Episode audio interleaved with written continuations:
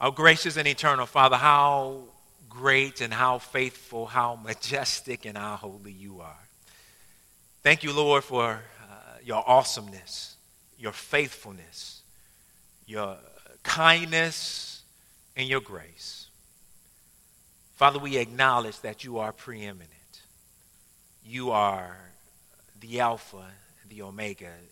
And from you and to you and through you are all things, not just some things, but all things. And Father, right now, please forgive us for our sins.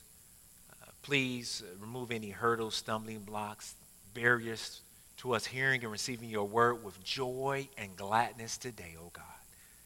Father, I ask that you would, you would pour out your Holy Spirit in a way to wake us up to the new mercies and the, the new grace that we have the privilege to ex- experience today because of your kindness.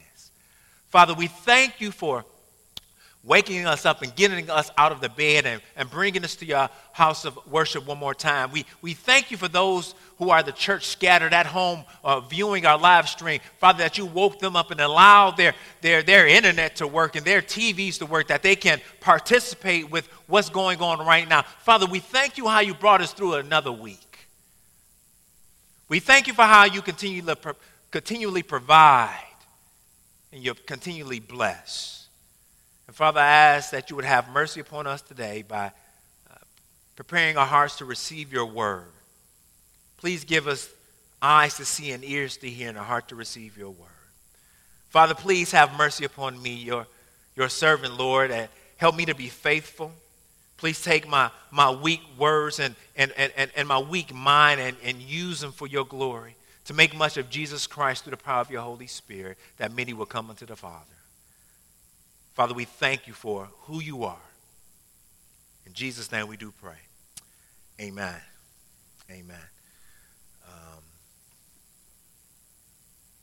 you know, as I, as I've said during this season, uh, in trying times, it is wise and fitting for the Christian to trust our training.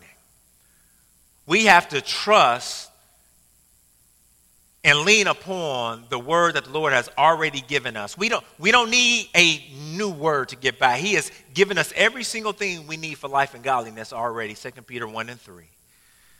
And it's for that reason that we embarked upon this study on the gospel basics, a, a, a high level study of the good news of what God has done through Jesus Christ, all from the book of Romans. This is why we've been going through this series on the gospel to remind ourselves of the training that we have already received by God's grace.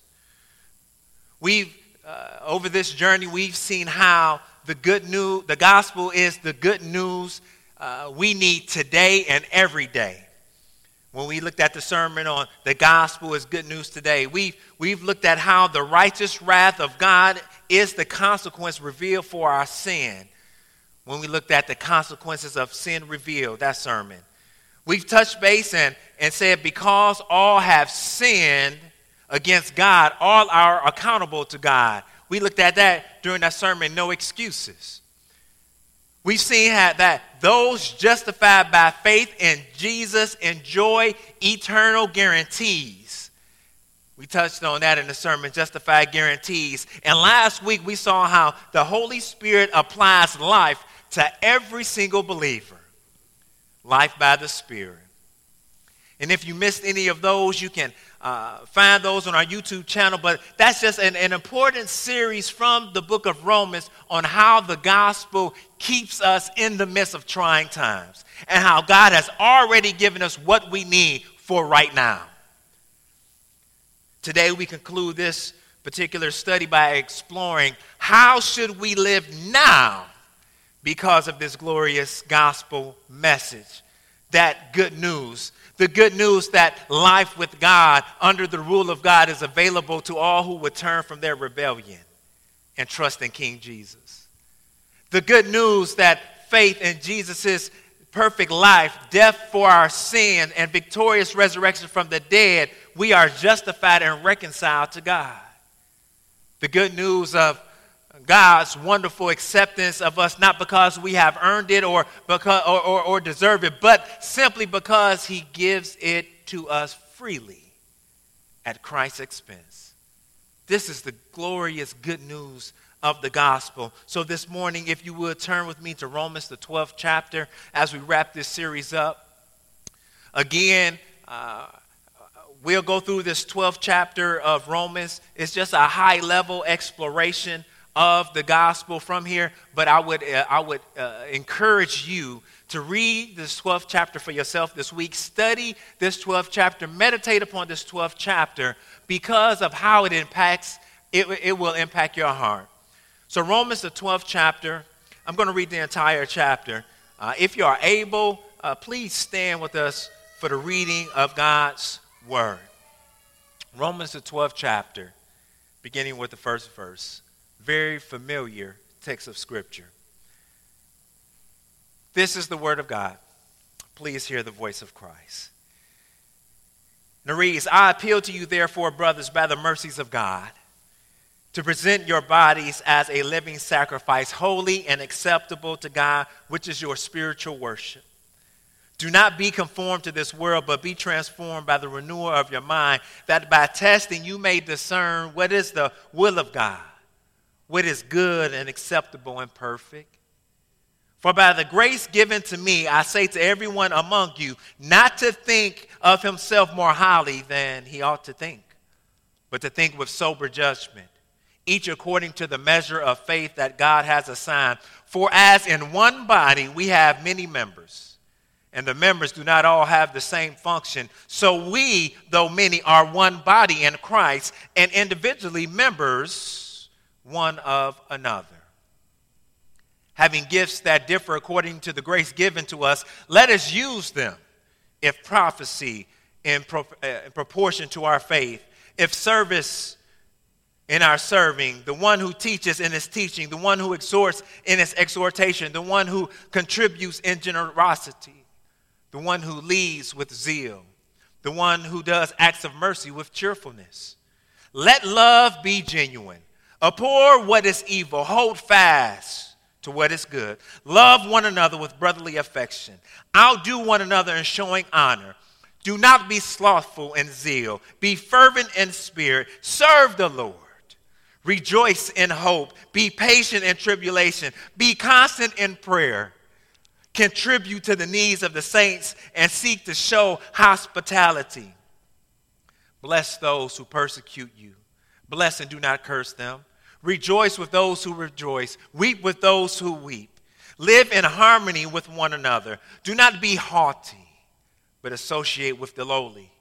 Never be wise in your own eyes. Repay no one evil for evil, but give thought to do what is honorable in the sight of all. If possible, so far as it depends on you, live peaceably with all. Beloved, never avenge yourselves, but leave it to the wrath of God, for it is written, Vengeance is mine. I will repay, says the Lord. To the contrary, if your enemy is hungry, feed him. If he is thirsty, give him something to drink. For by doing so, you will heap burning coals on his head. Do not be overcome by evil, but overcome evil with good. May the Lord add a blessing to the reading of his word. You may be seated. I'd like to place a tag upon the text before us this morning in our series, Gospel Basics Living in Light of the Gospel. Living in light of the gospel. How do we now live because the gospel rules and reigns over our lives? You know, I think we've all heard the saying about the terrible twos. Uh, we've either experienced it in our own home or we, we've seen it afar, maybe in a grocery store sometime. And this is the time where, where a child is between the age of uh, generally two and three when they start uh, uh, getting into a lot of stuff. They start moving a whole lot, developing their own personality. They're learning a lot more words. And, beloved, we know they're repeating a lot more words too. This is a period marked by extreme selfishness, and we see it. We see it in uh, the temper tantrums that these terrible twos bring upon when this child wants what they want. And it doesn't matter if they want it at home or if they want it in public in front of everybody to see.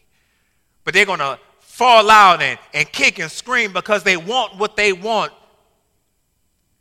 We've also see this uh, extreme selfishness primarily marked in the fact that everything is mine.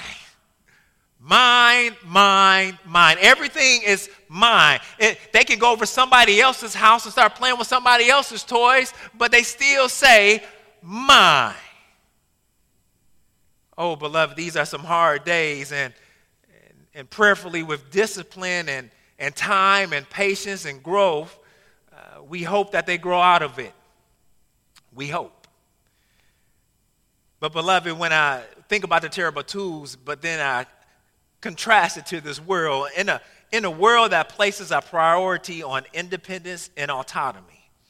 In a world that places a high priority on, on, on, on doing whatever you want. In, in, in, a, in a world that places the high priority on just follow your, your own heart, it is nearly impossible to break free from this attitude of mine. However, beloved, the Christian life is antithetical. It is the complete opposite of a mind type life. The Christian life is not all about winning. The Christian life is, is one that will flee from hypocrisy. Saying one thing one moment that benefits you back then, and saying another thing one minute when it benefits you now. The Christian life is antithetical to being a flip flop. Uh, the Christian life is, is antithetical, is the opposite of being wishy washy. The Christian life is opposite to, to being in the world for your, your pleasures and no one else. This is, this is where we are in our world right now. We see it especially in our political climate where everyone only wants to win what they want to win. They, they, everyone wants to be a winner, and no one wants to be a loser. Beloved, the Christian life is the complete opposite to a mind type life. The Christian life is one where we're actually saying yours. Yours Philippians 2, uh, 3, and 4 reminds us to look not only to our own interests, but also to the interests of others. See, the, the text of Scripture reminds you that we, we pray for our enemies and, and, and we turn the other cheek and, and we look out for the other person, whereas this world is all about self, the Christian life is completely about yours where we actually are surrendering our lives to others that they may flourish, that where we're not looking for our own gain, but we're actually so content in what God has given us and brought to us that I'm able to say, I ain't got to get mine right now. I'm going to look out for somebody else besides me, besides my camp, besides my party, besides my tribe, besides my people. This is what it means to live in light of the gospel, where our lives are no longer our own. This is what uh, uh, is said in 1 Corinthians, the sixth chapter. You are not your own, but you have been bought with a price. That price being the precious blood of Jesus Christ. Beloved, we gotta, uh, if, if we're going to be Christian, we have to stop acting like the gospel has no implications on our life. If we're going to be Christian, we can't just talk like we're Christian. We're going to have to act like we're Christian at some point in time. If the gospel has really saved you, if the gospel is really keeping you, if the gospel really has some power in your life, then something's going to change. The gospel should transform how we relate to God even how we relate to ourselves, and especially how we relate to others. This is a word for today. Everybody's acting a fool. And when I say fool, I'm talking about folks who don't believe in God. Because if you are a Christian and, and, and you're acting a fool, you're acting as if you have not been saved and redeemed and that you aren't getting what you deserve. The gospel should actually manifest itself in our day to day lives. But the only way that happens is if we genuinely surrender our lives unto the gospel. That's our big idea for today. Those surrendered to the gospel live totally surrendered lives. Those surrendered to the gospel live totally surrendered lives. And it's amazing that here in the 12th chapter, Paul is laying out this, this theme of how to live in light of the gospel. And it's really in line with Jesus' command to love God and love neighbor. It's, it's in line with those two areas. And we are to surrender our lives to those two areas. We surrender to God and we surrender to neighbor. I don't think it's by happenstance that the text of scripture is laid out like this. The fact that we surrender to God and we surrender to others, because those, th- th- those are, the, those are that's the greatest commandment to love God, love neighbor. So naturally, it would flow out of the gospel, and we see it in the text today. We see it in verses 1 and 2. In verses 1 and 2, Paul moves from instruction to exhortation, from the indicative to the imperative, from this is who you are to this is how you need to be.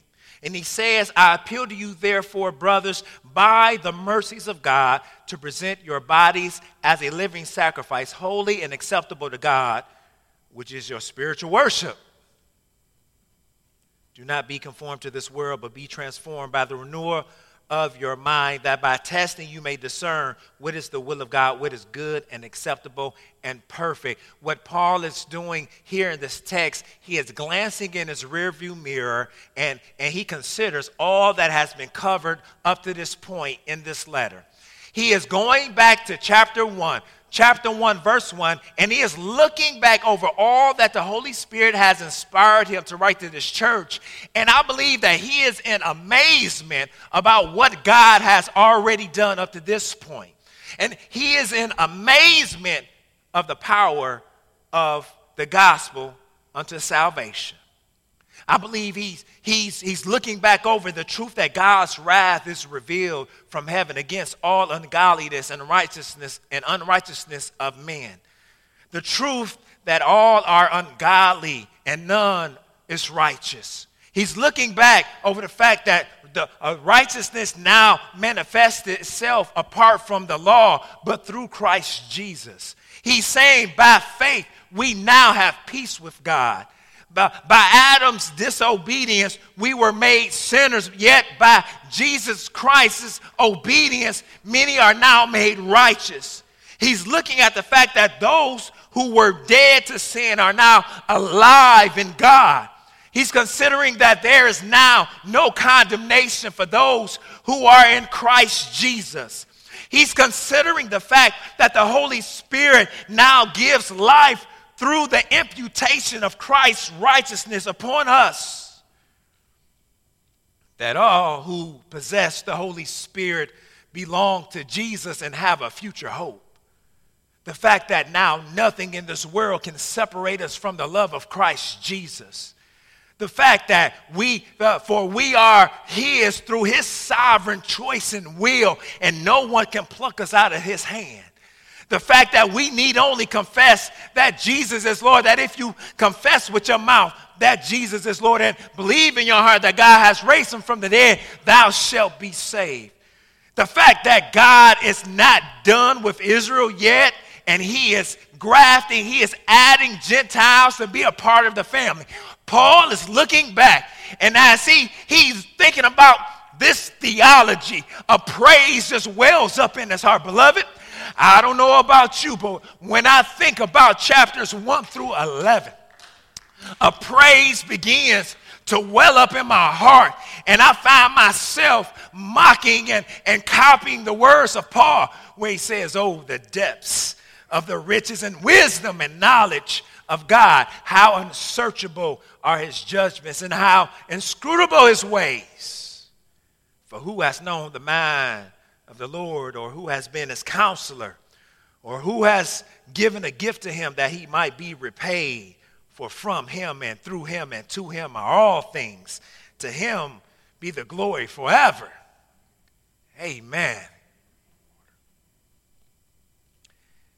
He's looking back in his rearview mirror, considering those theological doctrines of expiation, the fact that it's God Himself that removes our sin.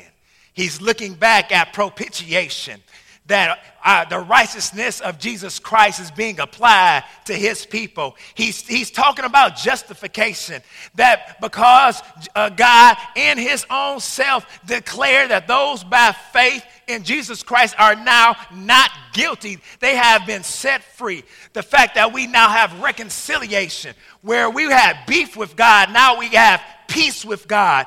The fact that we there is redemption, that we have been bought back from the slave blocks of sin, and that there is a resurrection for all who would find themselves following Jesus.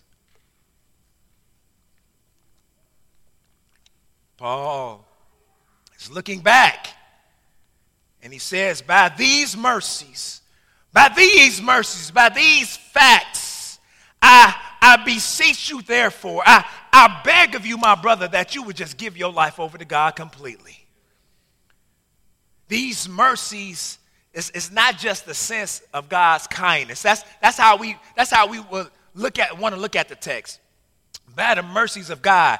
And we just see that uh, God has been kind, God has been good.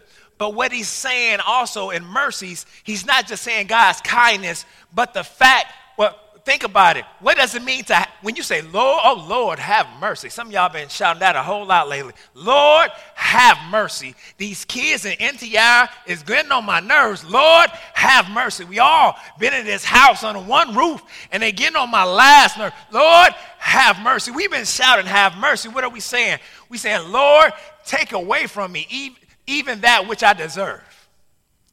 That's mercy. So when Paul says, I beseech you, therefore, by the mercies of God, he's saying that God has done something to release you from the bondage and yoke of sin in order that you may have freedom to go into something else, and that is that uh, eternal relationship with God through Jesus Christ. By the mercies of God. The fact that he done got sin up off your back.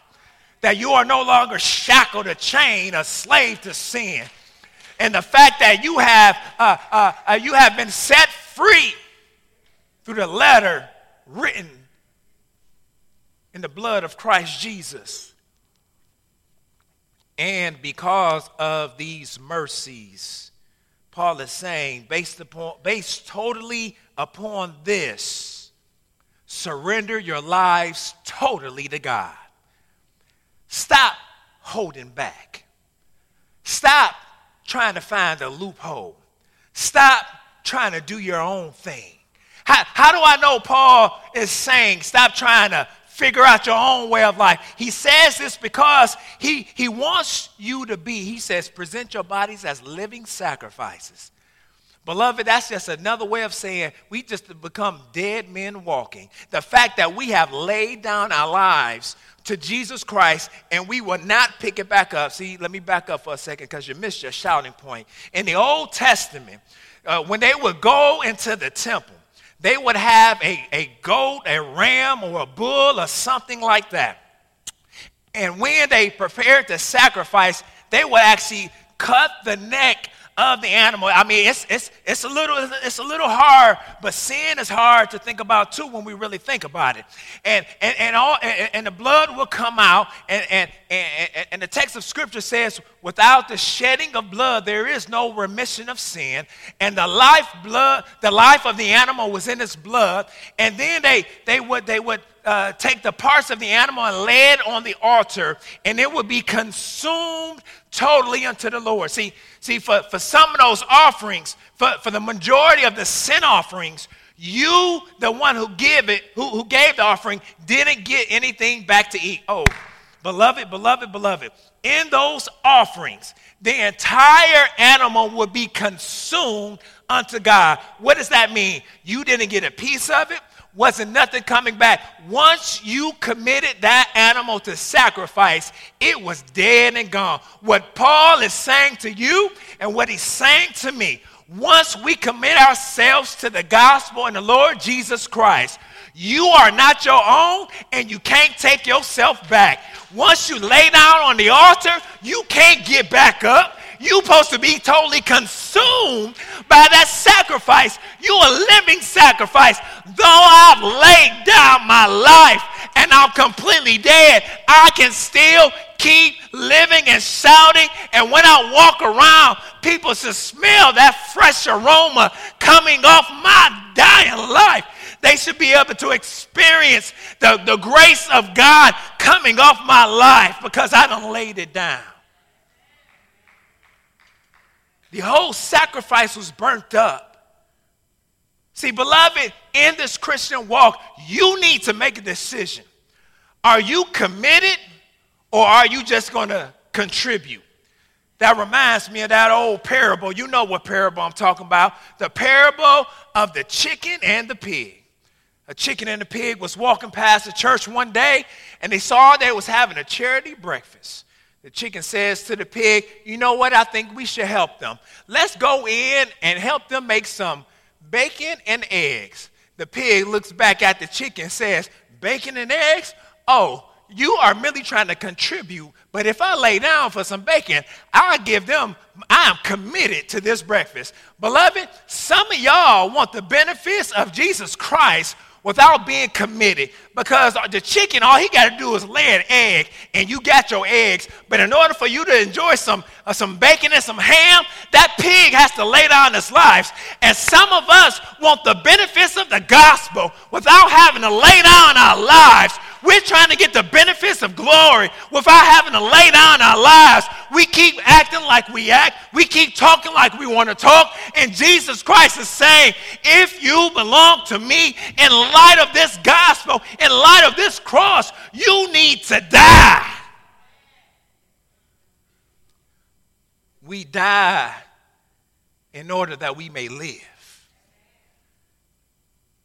Total Total submission, total surrender. This is what it means to not be conformed to this world. He's talking about don't, don't, don't live in a way that you actually fit the mold of the world. Live in such a way when, when you out with your homies and homegirls that you, you, you, you different than them. Live in a way that your boss notices your difference. You, you, you don't give your boss all the attitude that everybody else gives your boss. Your boss actually likes coming around you because you're hospitable and you're kind. Don't, don't, don't be like everybody else on Facebook and Twitter who have no hope and you just cutting everybody because you frustrated. Uh, don't be like, he's saying, don't be conformed to this way of thinking of the world, the way that everybody just functions, but be different. If you are just like everybody else, then you're, you're conformed. You're conformed. This is the Colossians 3 1 and 2. Set your minds on things above and not on things in the earth. Are you more worried about what's going on around you than the salvation you've already received? Christians are called to a life of total transformation. And our transformation is not constrained within the walls of a church. Our lives should be walking, talking, breathing, living vessels of worship. This is what he's talking about, which is your spiritual worship. Every single day, we should be experiencing worship with God because we continually lay down our lives and we die to self.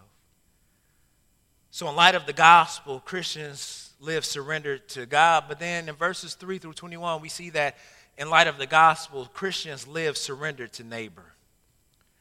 I'm not going to read it all here, but in verses 3 through 21, Paul, he now moves from being wholly surrendered to God to being wholly surrendered to neighbor.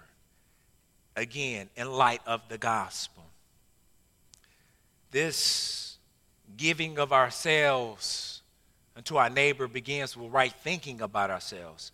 In verse, in verse 3, he says, For by the grace given to me, I say to everyone among you, not to think of himself more highly than he ought to think, but to think with sober judgment, each according to the measure of faith that God has assigned. What is he saying? In order to serve your neighbor, you got to think about yourself in the right way. In, order to serve your neighbor, you can't think you're actually better than your neighbor. Remember what the gospel does for our pride. The gospel says you were wretched, you were despicable, you were an enemy just like everybody else. And only because of the cross of Christ and what Jesus has done, He has by grace poured out His Spirit upon you and given you life, and life that recognizes and understands that you need to repent and turn. And it's only by His grace that you are saved. See, but us human beings, we, we, when we come to salvation, we think we did it ourselves and we put ourselves up by our own bootstraps, and, and everybody else is stupid and I'm smart because I'm a Christian and y'all are the world, and we think it was something that we did. But Jesus is telling us, you weren't, you, you weren't sharp, you, weren't, you weren't the brightest. You, you, you know how they say, you weren't the, uh, the, the brightest crayon in the box. You weren't the sharpest pencil on the table. He, he's saying, but in spite of you, I still came and got you. And I came and I and I washed you. And, and I sanctified you. So now when I'm looking at someone else that I'm supposed to serve, they may not have their life all right. But what God is saying, I need to humble myself before them before I could ever serve them. I can't serve nobody while I'm looking down over them. The only way I can really serve somebody is when I get lower than where they are and I get down and say, Can I help you?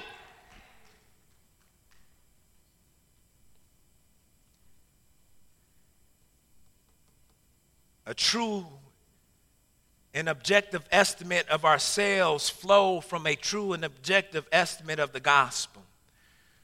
Beloved, just a point of, I mean, we just got to keep it real. Christians need humility.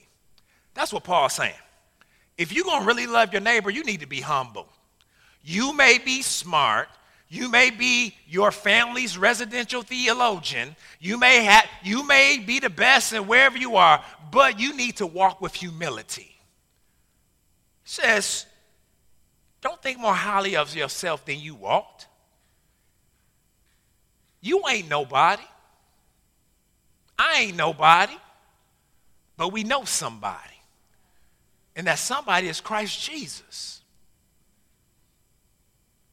We need humility. We, so so, so what, he, what he's saying is that, that humility that we have actually allows us to be a part of a family because he goes on and he talks about for as in one body we have many members and the members do not all have the same function so we though many are one body in christ and individually members of one another what he is saying is all of us we're not the same we have different giftings, but if we're going to work this thing together, we have to have a common mindset. And that mindset is one of humility but Christ.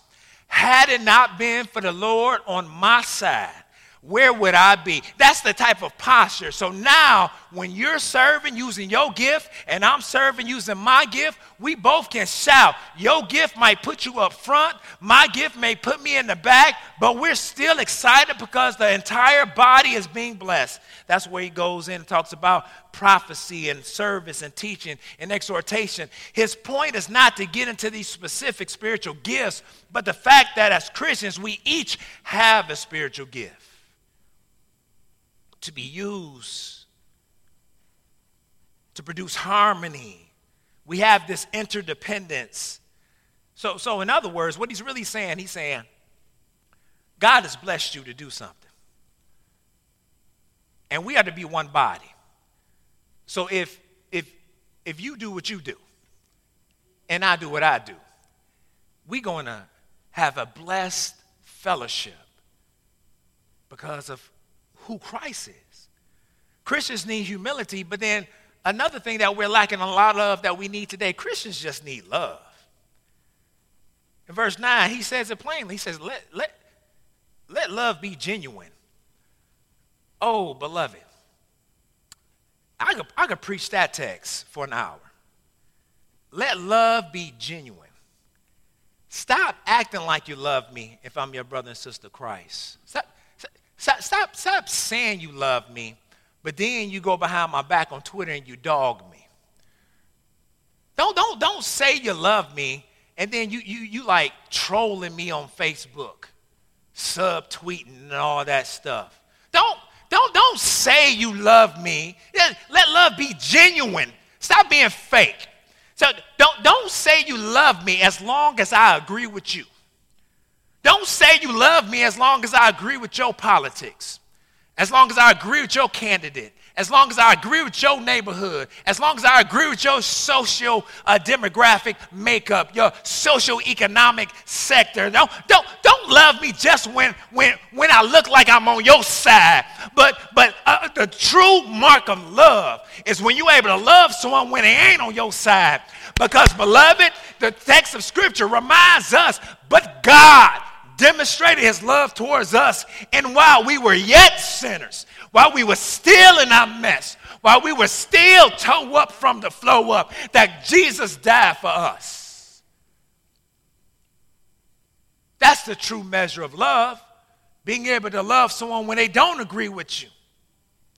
And here, that love is the indicator that says you should do something because we know love is an action word. So what should we do?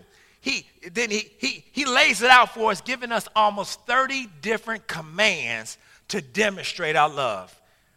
Abhor, abhor, abhor what is evil, hate what is evil, hold fast to what is good, love one another. And he goes on and on and on with these with almost 30 different commands. And and and, and he this is not even an exhaustive list at all. He's saying that if you're going to live in light of the gospel, there's some things that you got to do. Because we have been filled with the Spirit, remember Romans 8, life by the Spirit, because those who, who, who are in Christ Jesus have been indwelled by the Spirit, He now produces the ability for us to walk this out. And what I love what Paul is doing, he's actually contrasting a way of living that's, that's different than the world. See, in, in, in chapter 1, he says that those who, who, who did not honor God, he says they were heartless. Have you seen some heartless folks these days? He says they're heartless, but then here, the, the marks of a Christian, he says, don't be heartless, be loving. In chapter 1, he says, those folks who don't follow the Lord, they approve of evil. But here he says, hate evil. In chapter 1, he says they, they are haters of God, but here we're servants of God. In chapter 1, he says they are arrogant and boastful, but here in chapter 12, the Christian is humble and low. In chapter 1, he says they're full of strife, they want to fight, argumentative. He says, but here the marks of a Christian is harmony and peace. In chapter 1, he says they're filled with malice just hate and animosity. But here he says, repay no one for evil. Paul is contrasting two ways of life those who don't live in light of the gospel and those who do live in light of the gospel. Beloved, when we think about this text this morning, I just want to challenge you to consider are you living a surrendered life? Have you surrendered yourself to God? Totally. Have you surrendered yourself to your neighbor, to others? Are you living a surrender type life? But not only that, are you walking in humility? Have you actually considered that you might be wrong sometimes? Have you ever thought about that you might have a blind spot? That you need someone to speak into your life? Or, or, or maybe you so busy speaking in, into everybody else's life that you're just not quiet enough so someone can speak into your life. are you walking in humility? Do you see yourself as an individual, autonomous, or part of a family, accountable and responsible? But then, thirdly, are you living a surrendered life? Are you walking in humility? Thirdly, has the way you love been transformed by the gospel? Do you love differently? Does your, does your love hate what is evil? Does your love cause you to hold fast to what is good? I like here in verse 10, it says, Love one another with brotherly affection. As a, matter of fact, don't just love one another, outdo one another, showing honor. You know what that means?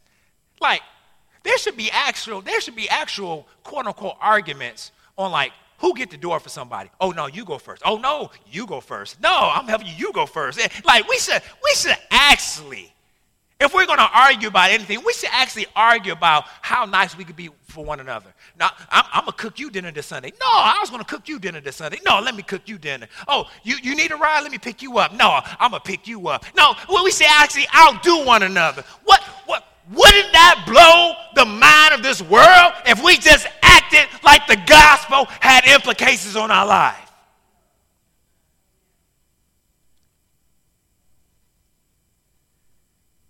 Live with harmony in one another. If possible, so far as it depends on you, live peaceably with all. See, I like that because it says uh, you, you do what you can, but You, you do what you, you, you, you can only control you. You do what you can to live peaceably. But what we do is, well, I tried. They don't want, they don't want to talk to me, so I ain't talking to them. And we still have our own tit for tat. But most of all, beloved, in all of the chaos and confusion we see, Jesus gives us a plain word that we need to obey. If we don't obey this, we're in sin. In verse 21, he says, Do not overcome, do not be overcome by evil, but overcome evil with what? Good. Good. So does that mean I can cut folks when they cut me? Does that mean I can troll folks when they troll me on Facebook, on media? That, does that mean that uh, I, I, I, just got to get my answer in? They, they need to hear what I got to say. Don't be overcome with evil, overcome evil with good. See, in these days, it's easy to find yourself pretty hopeless. But I will argue that hopefulness is connected to where you're placing your hope. When your hope is placed in this world, you will be disappointed. When your hope is placed in this world, nothing about you will change. But when your hope is placed in Jesus, that's an altogether different type of hope. Because when your hope is placed in Jesus, that's the hope of the gospel at work in your life the fact that you're ready to lay down your life that Jesus may live through you, the fact that you know that you are a sinner in need of a Savior, and that Savior is Christ Jesus, that you know that had it not been Jesus who came and laid down his life, had not the Lord grabbed you up out of your mess, had not the Lord filled you with his Holy Spirit, allowing you to breathe the, the real breath of life, had not God been working and moving and allowing your grandma to be praying for you and allowing the, uh, uh, those old saints of old to be on your side. Had it not been God working in the background from the beginning of time, before the foundation, oh, I love before the foundation of the world, He had you on His mind. Had God not been working, and you understand that gospel, it gives you a new perspective and another uh, and a divine type of hope. This, this, this, this hope in Jesus is a hope in heaven that when I lay down my last time on this side of glory, I'm going to cross over how, how the old saints, I'm going to cross over the Jordan.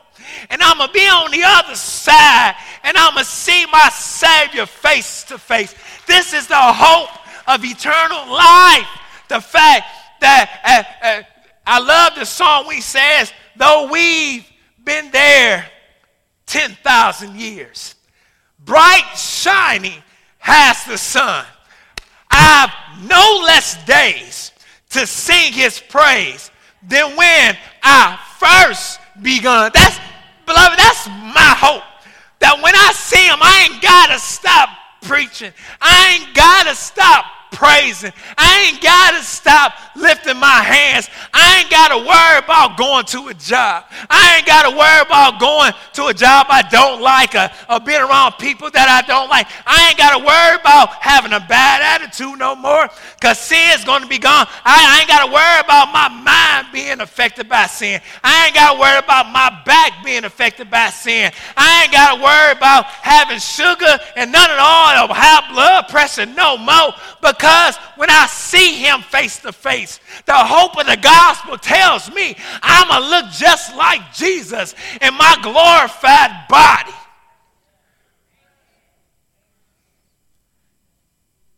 That's an altogether different hope.